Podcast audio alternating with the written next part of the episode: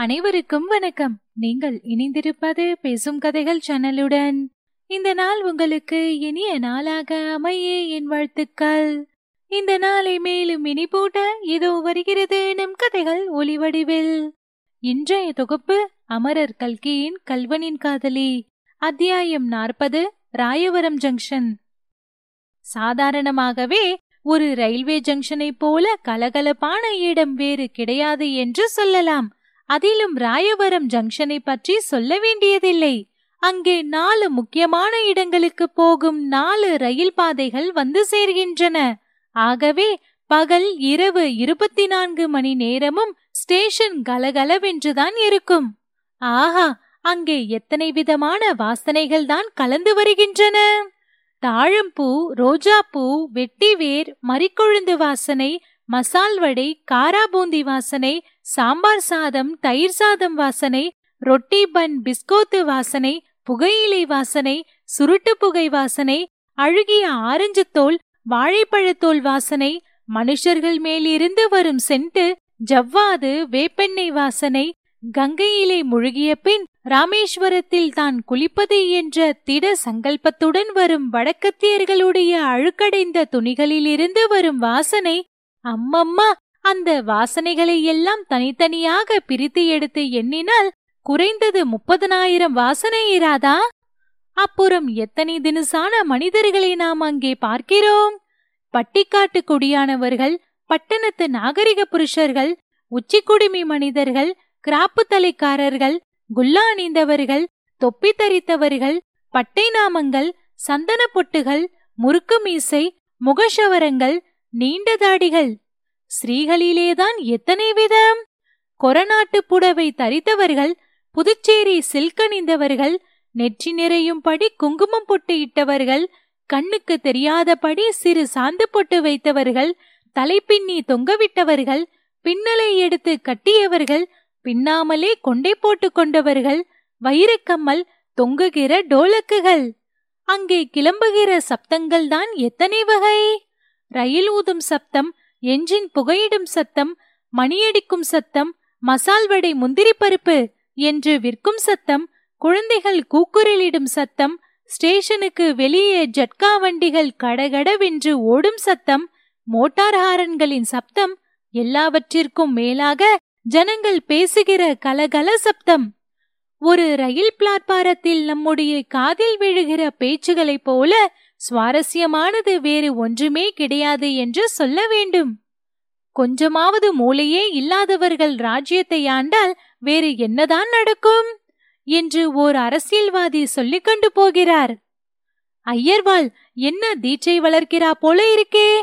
ஆத்திலே எத்தனை மாதம்? என்று கேட்கிறார் ஒரு கர்நாடக பேர்வழி. அம்மா எனக்கு ஒரு ரயில் வண்டி வாங்கிக் கொடு என்று மூக்கால் அழுகிறது ஒரு சின்ன குழந்தை. அது வாங்கிக் கொடுக்க சொல்லுவது பொம்மை ரயிலைத்தான் நிஜ ரயிலை அல்ல. ஏன் சார் இன்றைக்கு பேப்பரில் என்ன ஒரு எழவும் இல்லையே? என்று சொல்லிக்கொண்டே போகிறார் ஒரு பத்திரிகை பிரியர். அடே ராமு பரீட்சையில் கோட்டடிச்சிட்டியாமே இப்படி கொடு கையை என்று ஒரு வாலிபன் இன்னொரு வாலிபனுடைய கையை பிடித்து குலுக்குகிறான். ராயவரம் ஜங்ஷன் இப்படி கலகலப்பாக இருந்து கொண்டிருந்தது. சென்னைக்கு போகும் ராமேஸ்வரம் எக்ஸ்பிரஸ் வண்டி வருகிற நேரம் நெருங்கிவிட்டபடியால் ஜனங்கள் பெட்டி படுக்கைகளுடனும் மூட்டை முடிச்சுகளுடனும் குழந்தை குட்டிகளுடனும் கூட்டம் கூட்டமாக வந்து பிளாட்பாரத்தில் சேர்ந்து கொண்டிருந்தார்கள். இப்படி வந்தவர்களில் திருசிற்றம்பலம் பிள்ளையையும் அவரது குடும்பத்தாரையும் நாம் பார்க்கிறோம். மேற்பாலத்துக்கு போகும் படிக்கட்டின் அடியில் விழுந்திருந்த நிழலில் ஒரு பெட்டியின் மேல் உட்கார்ந்திருந்தாள் கல்யாணி. அத்தை அவள் பக்கத்தில் நின்றாள். திருச்சிற்றம்பலம் பிள்ளையும் அவருடைய மனைவியும் குழந்தைகள் அங்கும் இங்கும் ஓடாமல் தடுத்து நிறுத்தும் பெரும் முயற்சியில் ஈடுபட்டிருந்தார்கள். வண்டிக்காரர்கள் இரண்டு பேர் கையில் தார்குச்சியுடன் பயபக்தியோடு சற்று தூரத்தில் நின்றார்கள். அந்த பிளாட்பாரத்தில் கூடியிருந்த அவ்வளவு ஸ்திரீகளுக்குள்ளும் கல்யாணிதான் அழகும் வசீகரமும் பொருந்தி விளங்கினாள். அவ்வழியே போன ஸ்திரீகள் அவளை பொறாமை பொங்கிய கண்களுடன் பார்த்து கொண்டு போனார்கள். புருஷர்கள் எங்கேயோ பார்க்கிற பாவனையுடன் அவளை பார்த்து கொண்டு சென்றார்கள். பட்டு உருமாலையும் ஜவ்வாது பொட்டும் தரித்த ஒரு இளைஞன் அவ்வழியாக குறுக்கே நெடுக்க ஐந்தாறு தடவை போய்விட்டான். முதலில் இரண்டொரு நிமிஷம் கல்யாணி பிளாட்பாரத்தின் நாலாபுறமும் பார்த்து பார்த்து ஆச்சரியப்பட்டுக் கொண்டிருந்தாள். அப்புறம் பட்டென்று அவள் முகத்தில் ஒரு மாறுதல் உண்டாயிற்று. கவனத்துடன் எதையோ கேட்பவள் போன்ற பாவனை தோன்றியது. ஐந்து நிமிஷத்துக்குள் அவளுடைய முகத்தில் ஆயிரம் விதமான பாவங்கள் காணப்பட்டு மறைந்தன. வியப்பு கோபம் ஆவல் ஆத்திரம் சந்தேகம் பரபரப்பு இவ்வளவு பாவங்களும் மாறி மாறி தோன்றின. அவளுக்கு கொஞ்ச தூரத்தில் சிலர் கும்பலாக நின்று பேசிக் கொண்டிருந்தது அவளுடைய காதில் விழுந்ததுதான் இதற்கு காரணம். கூட்டத்தில் ஒருவர் சொல்கிறார் அதை ஏன் கேட்கிறீர்கள்? சென்னை பட்டணமெல்லாம் ஒரே கொல்லென்று போயிருக்கு. அடடா அந்த திருடனுடைய சாமர்த்தியத்தை சொல்லுகிறார்கள் சொல்லுகிறார்கள் அப்படியே சொல்லுகிறார்கள். கூட்டத்திலே இன்னொருவர் ஏன் சார் அது எப்படி பெரிய கூட்டத்திலே அத்தனை போலீஸ்காரனுக்கும் டிமிக்கி கொடுத்துட்டு அவன் தப்பித்துக் கொண்டான்? நம்ப முடியாத அதிசயமாயிருக்கிறதே முதல் மனிதர் பாருங்கள் ஸ்டேஜ் மேலே இருந்து அப்படியே அழகாக ஒரு தாவு தாவினானாம். நாடகம் பார்க்க வந்திருந்தவர்கள் தலைமேலேயே நடந்து இரண்டு எட்டிலே போய்விட்டானாம். இன்னும் பெரிய வேடிக்கை என்ன தெரியுமா? அவனை அரசெய்ய வந்திருந்த போலீஸ் டெபுட்டி கமிஷனரின் மோட்டார் வண்டி வாசலிலேயே நின்று கொண்டிருந்ததாம். அந்த வண்டியை தான் அவன் விட்டுக்கொண்டு போய்விட்டானாம். வேறொருவர் அவன் எங்கேதான் போயிருப்பான்? அவன் எங்கேதான் போயிருப்பான் என்று ஏதாவது தெரிந்ததா? எங்கே போயிருப்பான்? பழையபடி கொள்ளிடக்கரைக்குத்தான் வந்து சேர்ந்திருப்பான். நாணர்காட்டிலே புகுந்துவிட்டால் அப்புறம் யாராலே கண்டுபிடிக்க முடியும்? ஆயிரம் போலீஸ்காரர்கள் தான் வரட்டுமே. ஆமாம் நாணர்காட்டிலே புகுந்துவிட்டால் சாப்பாட்டுக்கு என்ன வழி? அது தெரியாதா உங்களுக்கு? கொள்ளிடக்கரையில் ஏதோ ஒரு கிராமத்தில் அவனுக்கு யாரோ ஒரு பெண் பிள்ளை இருக்கலாம் இதற்கு என்ன சார் இவ்வளவு ரகசியம்?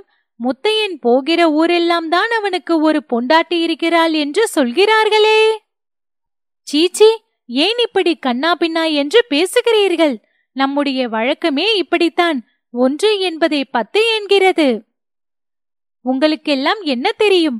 பட்டணத்திலே பெண் பிள்ளைகள் எல்லாம் ஒரேடியாக அவனுடைய மோகத்திலே மூழ்கி கிடந்தார்களாம். அதென்னமோ அவனிடத்திலே ஒரு வசீகர சக்தி இருப்பதாக சொல்கிறார்கள். நாடக மேடையில் அவன் முகத்தை திறந்து காட்டினானோ இல்லையோ? எத்தனையோ பெண் பிள்ளைகள் மூர்ச்சை போட்டு விழுந்து விடுகிறார்களாம்.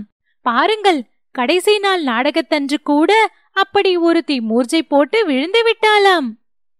அதென்னமோ சாமி இந்த பக்கமெல்லாம் அவனுக்கு அது விஷயத்தில் ரொம்ப நல்ல பெயர். என்னதான் கொள்ளைக்காரனாயிருந்தாலும் இதுவரையில் ஒரு ஸ்திரீக்காவது அவன் கெடுதல் செய்ததில்லை என்று சொல்கிறார்கள். ஒரு நாளைக்கு அவன் அகப்பட போகிறான். அப்போது எல்லா பொய் நிஜமும் தெரிந்து போகிறது. கல்யாணி இவ்வளவுதான் கேட்டாள். உடனே ஒரு தீர்மானத்துக்கு வந்தாள்.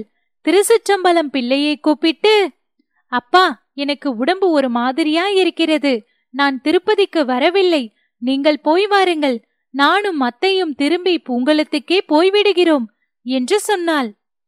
திருச்சிற்றம்பலம் பிள்ளை திடுக்கிட்டு என்ன அம்மா இப்படி சொல்கிறாய்? டிக்கெட் கூட வாங்கியாகிவிட்டதே என்று கேட்டார். அவர் என்ன சொல்லியும் பிரயோஜனப்படவில்லை. கல்யாணி பிடிவாதமாக திரும்பித்தான் போவேன் என்று சொன்னாள். இதற்குள் ரயில் வந்துவிடவே திருச்சிற்றம்பலம் பிள்ளை வேறு வழியில்லாமல். சரிமா நல்ல வேலையாய் வண்டிக்காரர்களும் இருக்கிறார்கள். திரும்பி ஜாக்கிரதையாய் போய் சேர். வீட்டிலும் ஜாக்கிரதையாயிரு என்று நூறு தடவை ஜாக்கிரதைப்படுத்திவிட்டு மனைவி மக்களுடன் ரயில் ஏறினார். ஸ்டேஷனை விட்டு ரயில் நகர்ந்ததும் கல்யாணியும் அத்தையும் வெளியே வந்து மாட்டு வண்டியில் ஏறி பூங்குளத்துக்கு பிரயாணமானார்கள்.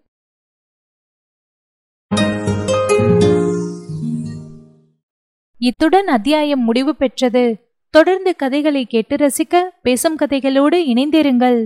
நன்றி.